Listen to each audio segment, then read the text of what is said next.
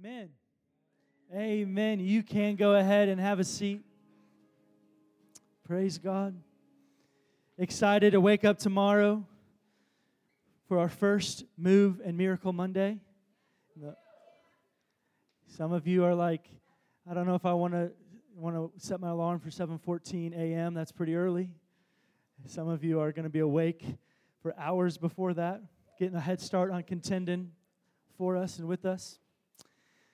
Well, hey, we're in the middle of a series called Brick by Brick. And we are, uh, uh, you know, have a mission statement for this series. That mission statement is this we want to be a people who are focusing on the values and disciplines that we can build into our lives, brick by brick, that will build personal, community, and city revival. That's if so. If you have a question about where we're, well, you know, the goal, the target for tonight, that's it. What are, what's a value or a discipline that we can take and apply to our life to see us build into our relationship with Jesus that we might have revival in our day? Hey, and uh, it is a, a, special night and an honor and a privilege for me to get to introduce to you a dear friend, uh, a friend of our church, a member of our board of advisors, a church planter, uh, a longtime uh, a leader of our Antioch church in San Diego, a, a prophetic voice to so many, and someone who loves us and has believed in us and for us. And he has a powerful word tonight. Please give a Salt Lake City welcome to Kendall Laughlin.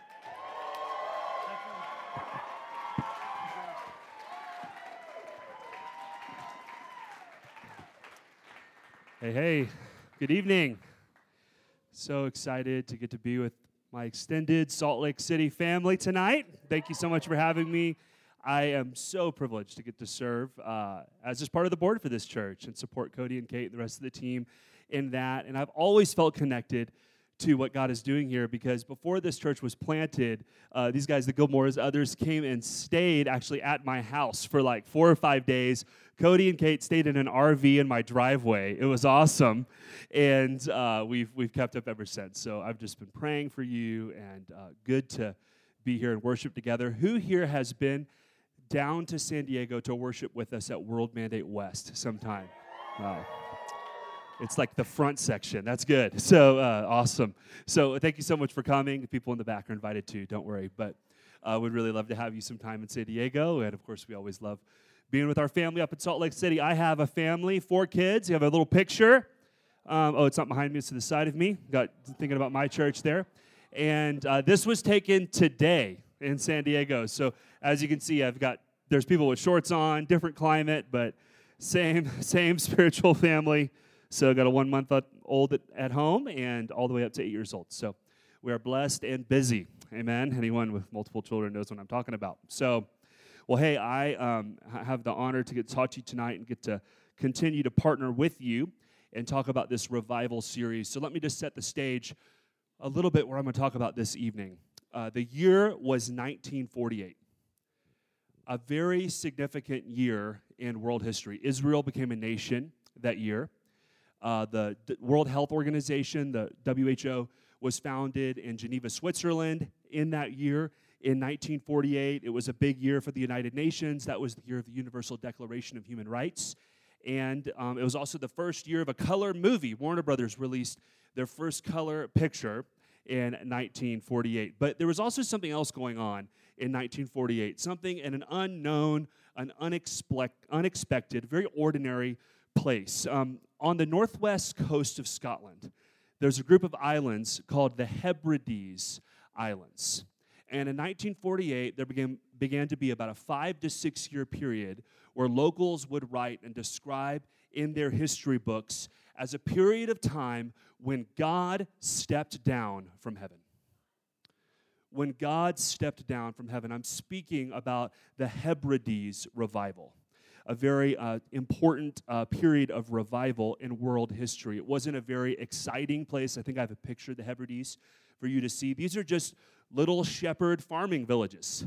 Not a very strategic place for God to show up. Not London, not New York City, right? Not this big global environment. Not a place like Salt Lake where people are coming and going. This is a place where people never come and they never go. They just stay. and for some reason, God chose this place amongst all the nations on the earth, amongst all the uttermost islands and place he could be as a place to step down from heaven. I'm going to read you some stories from the Hebrides revival. Uh, three young women were praying in a barn, and suddenly there was a sound from heaven. And this is very much typical of the stories you'll read about the Hebrides revival that people were praying or minding their own business, and God shows up suddenly. So, and suddenly a sound came from heaven. And on this barn, the whole community converged and became saturated with God. People were swept into the kingdom. They had not organized. There was no publicity program, but heaven's messengers moved in the midst of the people, and in a matter of hours, the churches were filled with people being swept into the kingdom of God. This kind of sovereign move of the Holy Spirit. In another meeting on another island, a young boy got up and read a portion of Psalm 24. And he said, he read this, read this portion of scripture and then he prayed, Are my hands clean? Is my heart pure? And he got no further. At that moment, the presence of God so filled the place that no one could move for hours. The Hebrides revival, a time where God stepped down from heaven. And so in early 2019, I felt like God really had challenged me to study this revival in church history. So as I was praying and studying, reading some different books about it, and then about September, or October, I was at a, a, a gathering um, in Texas uh, with one of my leaders, uh, Joe Ewan, who's just one of my mentors on my board, pours into me. And he said, Hey, he's from Scotland, where the Hebrides revivals happen. He said, Hey, I felt like God wanted me to bring this book for you. And it was a book called The Price and Power of Revival, all about the Hebrides revival. You know, sometimes God gives us a burning bush, other times He gives us a burning book. And I got on a flight, Dallas, Texas to San Diego, and I read that book three times. I was crying as God was just speaking to me about this revival in church history. The stewardess kept coming, offering me water. She did not know what to do with me. I mean, I was, I was a little bit of a basket case. But I, God was speaking and downloading something to me about this revival because he was using this book and this story of the Hebrides revival to redefine revival for me. See, I've been a church planter, I've been in ministry for some seasons now, and you know, there's diff- been different seasons of contending for God to do something in people's lives, and, and different seasons where things kind of ebb and flow. But it's like God stepped into my world and said, Hey, you need to redefine what you're looking for with revival. Revival is not better church meetings, revival is not more evangelism. Revival is not more church engagement, more people in life groups, or more people tithing, or more people doing whatever. Revival is not more anointed worship. All those things are evidences of revival, but they are not revival. And in this book, there's a, the man who wrote it, his name was Duncan Campbell. And as the story goes, he was uh, ministering at a Christian event in Ireland, and um, he was scheduled to preach there for about 12 days. And as he got on the stage for his first message, God spoke to him and said, You must leave Ireland immediately and get on a boat to the Hebrides revival because I'm about to pour out my spirit there in a way that will touch the world. He got on a boat, went to the Hebrides Islands, got off on the Isles of Lewis, and God stepped down from heaven. And as Duncan Campbell writes about this great move of the Holy Spirit, where people's lives were touched, people met Jesus for the first time, people were set free and transformed, this is how he defines revival. Revival is a community saturated with God. Revival is a community saturated with the awareness of God.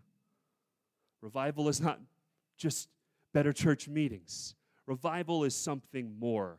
It's an intangible thing where God steps down from heaven. One of the oldest people still living that was impacted by this revival. He's still interviewed today. He's 92 years old. He's a retired minister of the Church of Scotland. And he remembers walking at about 14 years old with his mother on a little trail next to a cornfield and the presence of God just touching them powerfully and getting on his knees and giving his life to Jesus in the middle of a field. There's another story about a Christian jailer. He was the only Christian in his community, there was no church. And um, as he got down on his knees one night just to pray his prayers, you know, before bed, I think he slept in the jail to make sure, you know, the bad guys didn't get out, right? So he, he gets down on his knees to say his prayers, and God steps into the jailhouse. Not only do all of the prisoners come to Christ, but people throughout the community just start showing up at the jail. Verse 5, verse 10, verse 20. It's about a two to 300 person village. At the end of the night, about 80% of the village is at this jail, just crying out for God spontaneously. They don't know why they're there. It was a move of the Holy Spirit. Children who, who are now, you know, very aged are interviewed. What was it like to be there in the Hebrides revival? And this is a very common story. What they'll say is, well, have you ever had one of those times? I this happens to me all the time because I have young children. Okay, have you ever had one of those times where you're asleep in your room in the middle of the night and you get woken up and you realize someone's staring at you? Any parents know what I'm talking about? Your kids, you're like, whoa, there's a child in here. You know?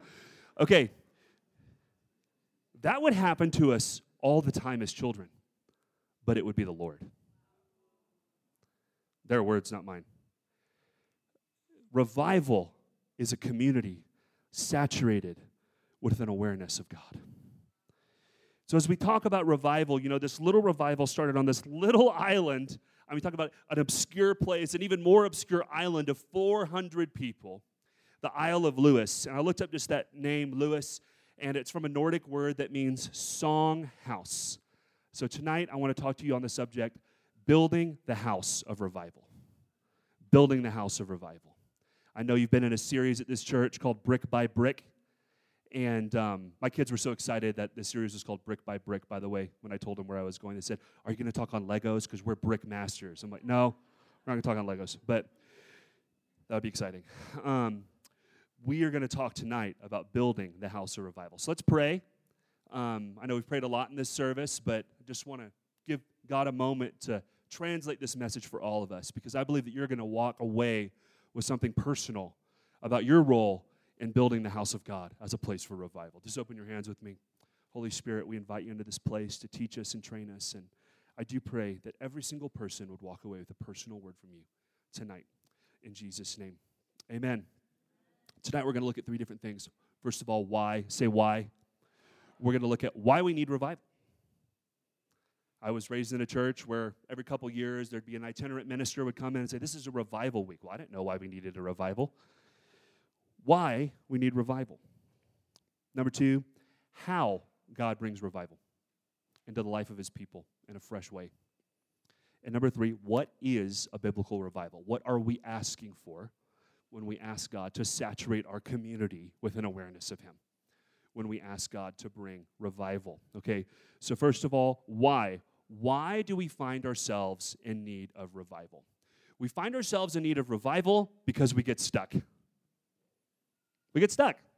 Has anyone here ever felt stuck in life? Just give me a little wave all over the room. We've all felt it, right?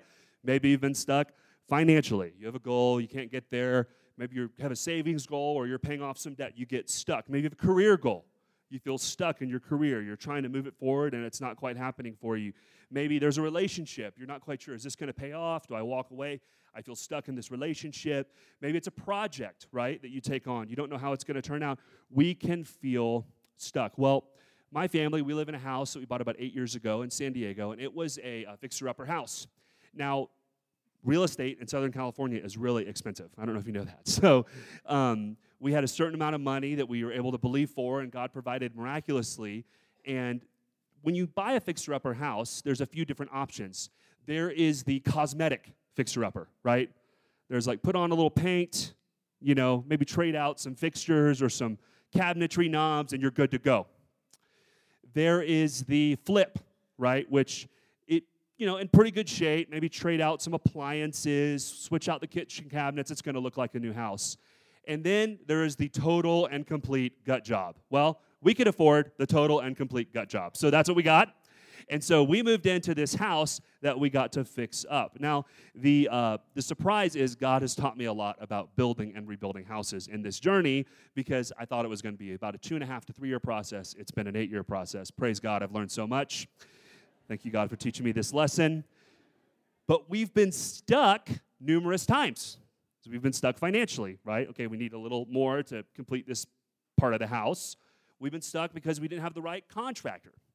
But probably the most frustrating instances of when we've gotten stuck is when my cat has forced us to get stuck. My cat has trapped herself in the wall in the middle of a drywall project. My cat has crawled up into the attic in the middle of a roofing project. That's a whole nother sermon, but it's been really frustrating. And I think I'm just wanting to acknowledge, and hopefully you're hearing me, it's really frustrating to be stuck. And being stuck is the reason we need revival because sometimes the work of God gets stuck in our life. I know it's hard to admit. God is always doing something, but, but sometimes things get stuck. This happened to the people of Israel. Ezra chapter 4, this is the context of the second rebuilding of the temple. And so the people of Israel have been in exile. They've been in Babylon because and because of their disobedience, God in his mercy has brought them back to Jerusalem. They're going to rebuild this place of worship in the Old Testament where the Hebrew Jewish people used to worship. But the work of God gets stuck. Ezra 4:24. Thus the work on the house of God in Jerusalem came to a standstill until the second year of the reign of Darius, king of Persia. Even God's people can get stuck. Somebody get an amen. I know what I'm talking about. Goals, promises, they can get stuck. But what's interesting to me about this moment in the life of Israel is there really wasn't a practical reason for them to be stuck. They had already taken up an offering, they already had the temple paid for, they already had the right leaders in place, they had permission from the government, they had the location on which they were going to build, but they were still stuck. And you know what? This speaks to me a lot about the church in America today. I'm so thankful for the work of the Holy Spirit in this church. This church is not stuck. That's why I'm not preaching this message that way, okay? This is a great church that God is moving in and powerfully.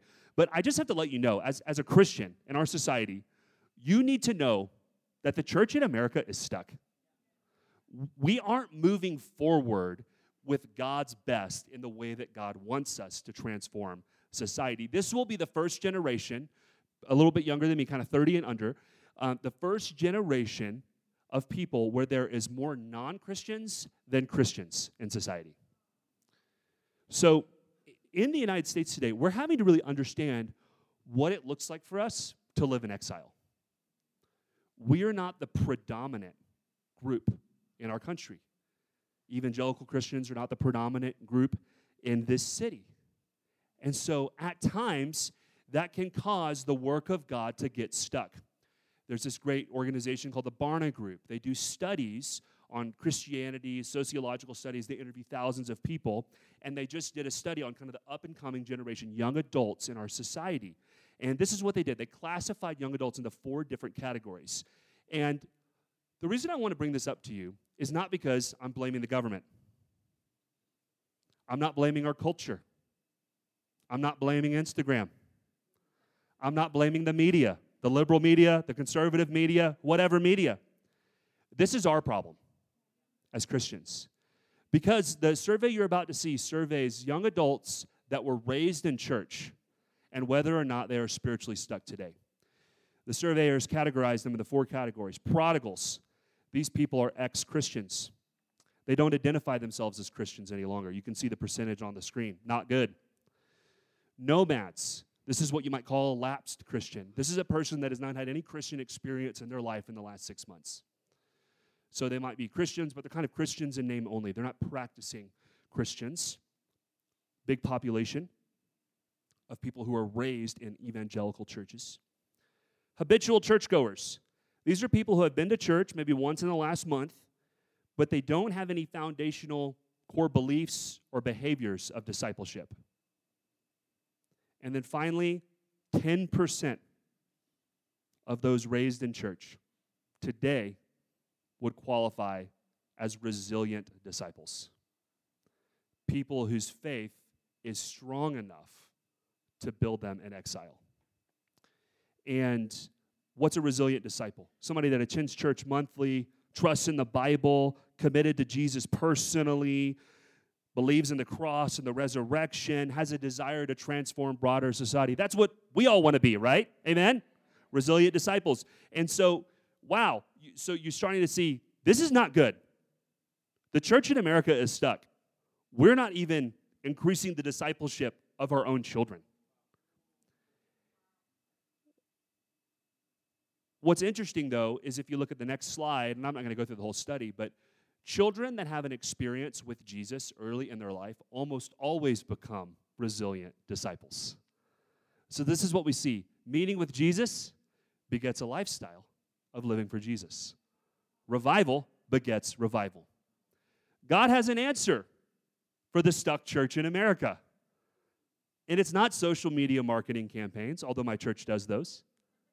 It's not big events, all those, those are great for rallying people and showing them the gospel.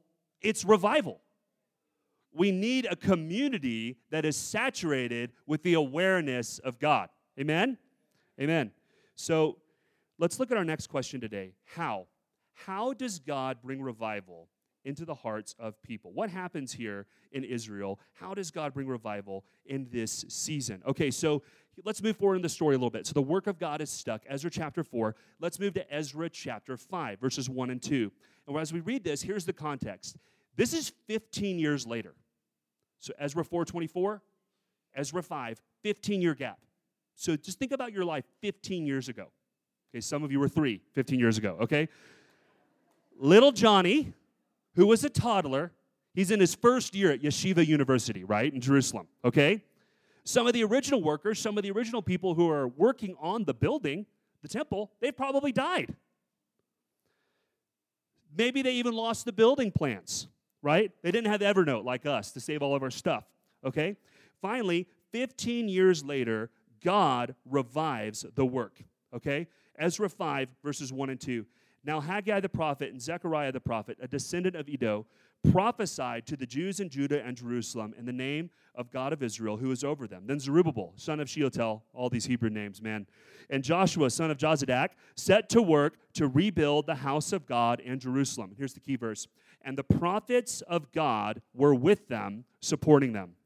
How does God bring fresh revival into our life? He does it by reigniting prophetic promises.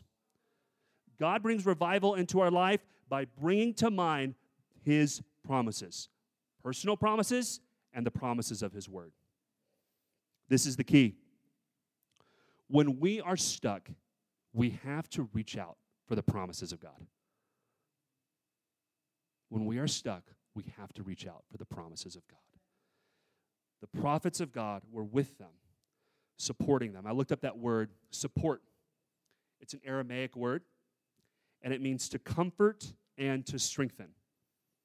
Kind of reminds me of this verse about prophecy in the New Testament. 1 Corinthians 14 3. But the one who prophesies speaks to people for their strengthening, encouraging, and comfort. The Hebrew words for support, comfort, and strengthen. 1 Corinthians 14 3. One who prophesies speaks to people for their strengthening, encouraging, and comfort. Are you following me?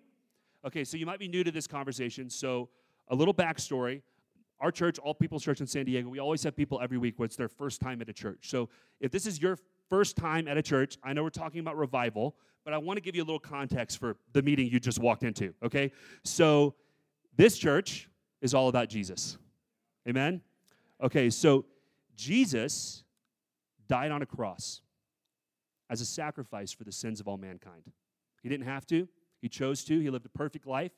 And so his death on that cross was a perfect sacrifice for your sin and for mine. After he died on the cross, he rose from the dead. He did that to show that he is the way to eternal life. He's the way to heaven. Okay? And then he ascended into heaven a number of days later, where now he reigns in heaven. But he didn't leave us alone. He didn't just say, hey, I'm going to go up to heaven and you guys, you know, just read the Bible and you'll be okay. Instead, he sent his Holy Spirit. He actually told his disciples, It's going to be better if I go. Another one's going to come and teach you. Why would it be better? Because Jesus was bound to time and space. But with the Holy Spirit, we all have the same access to our Heavenly Father. God has no grandchildren. And so he sent his Holy Spirit, and when that Holy Spirit speaks to us today, we call that prophecy. So when I use the word prophecy, I'm not speaking about Nostradamus or end times prophecy. I'm not speaking about like a book that tells you, you know, how everything's going to unfold at the end. When I use the word prophecy, I'm using it in the New Testament Bible way, which means encouragement from God for your journey. Amen? Okay, look at your neighbor and say, I need some encouragement. We all need prophetic encouragement from God. How God brings revival. He brings it to us by giving us prophetic encouragement, by giving us prophetic promises. So, What's really cool about the book of Ezra is it says the prophets of God were with them, supporting them. One of them was named Haggai. We actually know exactly what Haggai said because we have it in the book of Haggai. So if you have a Bible, turn with me real quick. Haggai chapter 1. This is what Haggai told these believers, these followers of God. Then Haggai, the Lord's messenger, gave this message of the Lord to the people. And it talks about some of the different people are involved and how they began the work on the house of the Lord. But the message was very clear I am with you. That's a good encouragement from God. Amen. I am with you. God is with us. That's what a promise from God is like. God confirms his promises in our life and invites us into a season of contending for revival. So, this is a church that's contending for revival, that's believing for revival. So, let me just speak for a minute about the role of prayer and revival. You ever wondered that? Like, how do prayer and revival interact? How does that work? Well, it's really important to understand how God's government works. So, how did Jesus teach us to pray? Your democracy come. No. Right? Okay, Jesus taught us to pray, Your kingdom come. Your will be done on earth as it is in heaven. You tracking with me? Matthew chapter 6. So, when we look at how God works in our world, He works in the context of a kingdom. So, what does that teach us? Well, first of all, heaven is not a democracy. So, in California, we have a democracy. So, what that means is if 51% of the people pass any kind of thing, it can become a prop and become a law in our state. And so sometimes when we think about prayer, we can think about it like we're in a democracy. If we could just get 51% of the people praying, maybe revival would come. If we could just get enough people. Heaven's not a democracy. You guys like snow? There was a guy named David Brainerd, okay, in church history, who really liked snow. He liked so much snow that he would go into the snow every morning at 4 a.m. and pray for the Native Americans. And what they described after his death, they wrote a story about his life, and they said there would be a radius of melted snow around him as he was praying for revival. Revival doesn't require a democracy. Okay, so in the United States, we have a republic. And so the way a republic works is we appoint special people to go to the government and represent us. Does anyone know what I'm talking about? Okay, so sometimes we can get this idea in the church Revival will come when we have the special appointed person pray on our behalf. Sometimes when I'm praying for someone that's sick, you know, we're believing for healing, but what can what can be hard is I can hear them say, well, "This person pray for me, and this person pray for me, and this person pray for me, and this." And when I'm what I hear when I hear that is, wait a minute, it's it's actually yes, God uses people, but God will use anybody. That's the whole point of Acts chapter 2 I will pour out my spirit on all flesh, and your sons and daughters will prophesy. So it's not your gender, right? On the old men are going to dream dreams. The young men are going to see visions. It's not your age. Even on my servants, it's not your education or your class or your background. God wants to pour out his spirit on all people. So heaven's not a republic. You don't need a special apostle, a special prophet to pray for you. You have direct access to your heavenly Father. Some people describe heaven as a benevolent dictatorship. It's a little closer. But a dictator can't be influenced. Heaven is a kingdom. Two things about a kingdom. Number one, when a king decrees a thing, so it is. There's no conversation. And it only takes one person to influence a king. That's what we learned from the life of Esther. So we don't pray for revival like this God, if we could just get all these people together and pray for revival. Or, God, will you send a special person to bring a special anointing or special impartation into our city to bring revival? This is how we pray for revival. We come to the king and we remind him of his decrees. And so we say, King Jesus, you decreed you would pour water on the thirsty ground. Lord, we're thirsty. Send revival. King Jesus, you said the Spirit of the Lord was upon you and anointed you to preach good news to the poor. We ask for the anointing of the Holy Spirit. Send revival. Jesus, you said in James chapter 5 that Elijah was a man just like us. And when he prayed, that didn't rain for three years. And then when he prayed, it did rain for three years. God, we're not perfect. We're not even as good as Elijah, but you said he was a man just like me. So I'm praying, Lord, let the prayer of a righteous man, because I'm made righteous by the blood of Jesus Christ, come before you and remind you of this promise send revival. Pray God's word as a covenant promise. And because our king is a covenant keeper, he will keep his word and send revival. To build a house, you have to have a plan. And God has a plan for his house of revival. It's all over the book of Acts. You can read it. What is a revival? What are we contending for? We've talked about why, we've talked about how. Let's just try to define revival a little bit together. Ezra 6, 1 and 3. This is what happens. They have to search the library and find the original building plans for the temple. Now, our church is in the middle of a building project. I know all about building plans, okay? So, King Darius issues an order, and they search the archives in the treasury of Babylon. You know what gets them unstuck is when they, they find that original plan. God has given us an original plan for revival in the book of Acts. Why do we always go back to the book of Acts? It's like that original seed, it's the church in its purest form. It's God's heart for us to see revival. This is how we recover the biblical plan for revival. But sometimes when we look at the book of Acts, I have about five more minutes. Keep going. I got the pastor wave. See you tomorrow. All right. So um, sometimes when we read the book of Acts, we can see, like, wow, you know, look at all these big events. But one thing we need to remember the book of Acts was written over a period of 30 years. And so there's the ascension of Jesus in 30 AD, Solomon's porch in Acts chapter 5, 32 AD. They appoint deacons in 33 AD, conversion of Paul in 35 AD, Paul's first missionary journey in 46 AD, Paul in Rome in 65 AD. John writes Revelation even 30 years after that in 92 AD. So, really, what we're reading is the greatest hits. And the reason I bring that up is because sometimes we, when we see these stories, we think every day is supposed to be like that.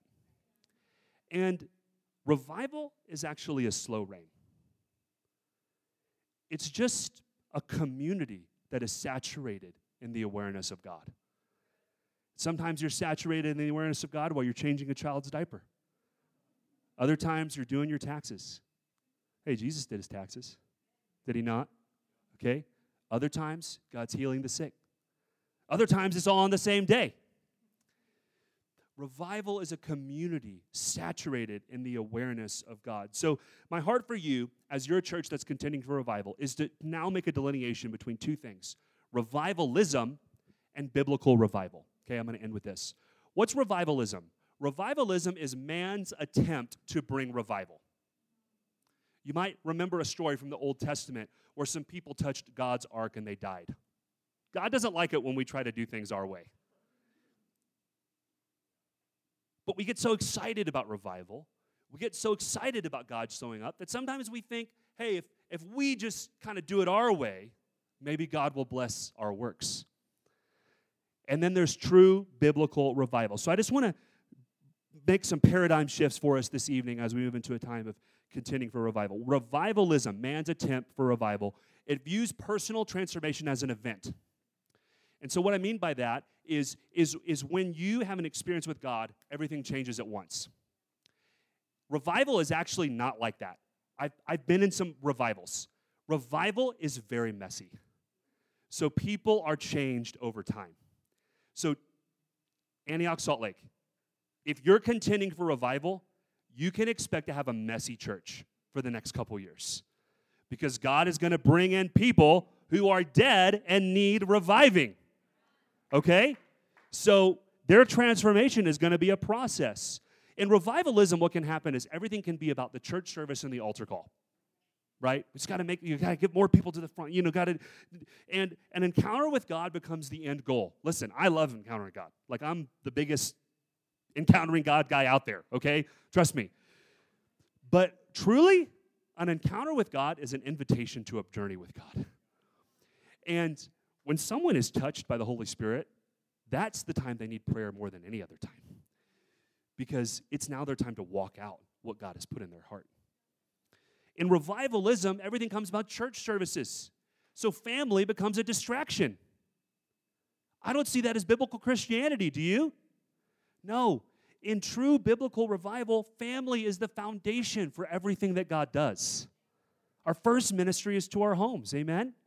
Yeah. And the spiritual disciplines, when we get into revivalism, we're always looking for the next new thing, the next new song, the next new conference, the next new sermon. And so just sitting down and reading your Bible in the morning can feel very dull. But in true biblical revival, actually every person is meeting with God in a powerful way. The spiritual disciplines are a delight. So when we come together, it's the overflow of that. That's biblical revival. Okay, a few more in revivalism, finances can become very moralized. So it's good, it's a good thing, you know, it's it's um, like the prosperity gospel, you know, like if you're godly, you're gonna you're gonna have this much money, you're gonna have these possessions. So people can get into that.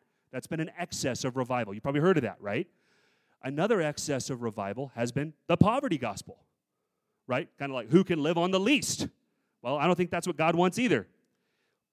In biblical revival, finances just get utilized for the glory of God. Amen? Right? So, okay, so just a few more things. Are unwanted emotions. Anyone out there ever had an unwanted emotion? Right? Anger, whatever. Christians call it frustration. In revivalism, we view unwanted emotions as sinful. So we don't know what to do with them. In true biblical revival, God gives us the grace to process those things. They aren't sinful, they're soulful and maybe just to end this, what is the work of the local church? What's the work of a ministry? What are we doing when we're saying we're building the house of revival? And the band can come on up. The work of the ministry, when you get into revivalism about working in your own strength to make God do something, you're thinking, I'm beginning a revival. Well, in what we've seen, Duncan Campbell didn't do anything to begin a revival in the Hebrides Islands of Scotland. He just got off a boat in true biblical revival, the local church is just the container for the presence of God. A community is saturated with the awareness of God. And we're coming together to saying, God, will you fill this little cup? Will you fill this little jar of clay that we're coming together together? I want to end with a story. When I was a freshman in college, God really got a hold of my life. And I hadn't been discipled. I didn't know how to pray. I didn't know how to fast. I didn't know about revival. I didn't know about the Holy Spirit. But I did know that God had something more for me. So I started going to a church a lot like this one. And at this church, one particular night, a gentleman came and he spoke on fasting. And I thought, well, I'll try anything once. So I thought I'd try fasting. I'd never missed a meal before, but didn't stop me. So I said, I'm going to go on a three day fast with only water. Okay, a day and a half into my three day fast, I was ready to eat. And so um, I, I got down on the floor of my dorm room and no one had ever taught me to pray before, but I had one Christian song I had illegally downloaded on my computer from Napster. and it was, I'm desperate for you. I was pretty desperate, to be honest with you. Had a headache, didn't feel very good from the fasting. I got down on my knees and I said, God, would you speak anything to me before I break this fast early? I'm giving you this one moment. Hey, I just want to say something. It's by His grace. There's never enough fasting. There's, we, our spiritual religious attempts to get God to do something are nothing compared to the finished work of Jesus Christ. And so, as I sat in my dorm room, I'd never heard of this before, I didn't know what it was, which is right before me, about the size of an iPad Pro, a light filled the room and I realized I was having a vision. And on this vision, I saw my life. And a house came up on the vision, like on the screen. And the Lord spoke to me and said, Your life is like this house. And I watched and I became very concerned because that house caught on fire. Went on a long time. I watched the whole thing burn to the ground. I was freaked out. What remained was a, a concrete foundation and a pile of rubble. And then a wind came took up that rubble and started to build something new. Didn't deserve that. There's been a lot better fasters than me. But something happened where my life became saturated with an awareness of God. And God's fire came on my life to cause me to be a person that contends for revival. You know, as I was praying for your church today, I was reminded of a story from the Old Testament. It's a weird story. It's a story about a guy's bones. He's in a grave, a guy falls in, touches the bones, and he dies and he hops out alive. And I thought, what if this was a church that contended for the presence of God to the point that they had revival in their bones? The fire of God came on their life in such a way that people who accidentally touch them experience transformation. People that didn't even see it coming. That's a community that's saturated in the awareness of God. That is true biblical revival.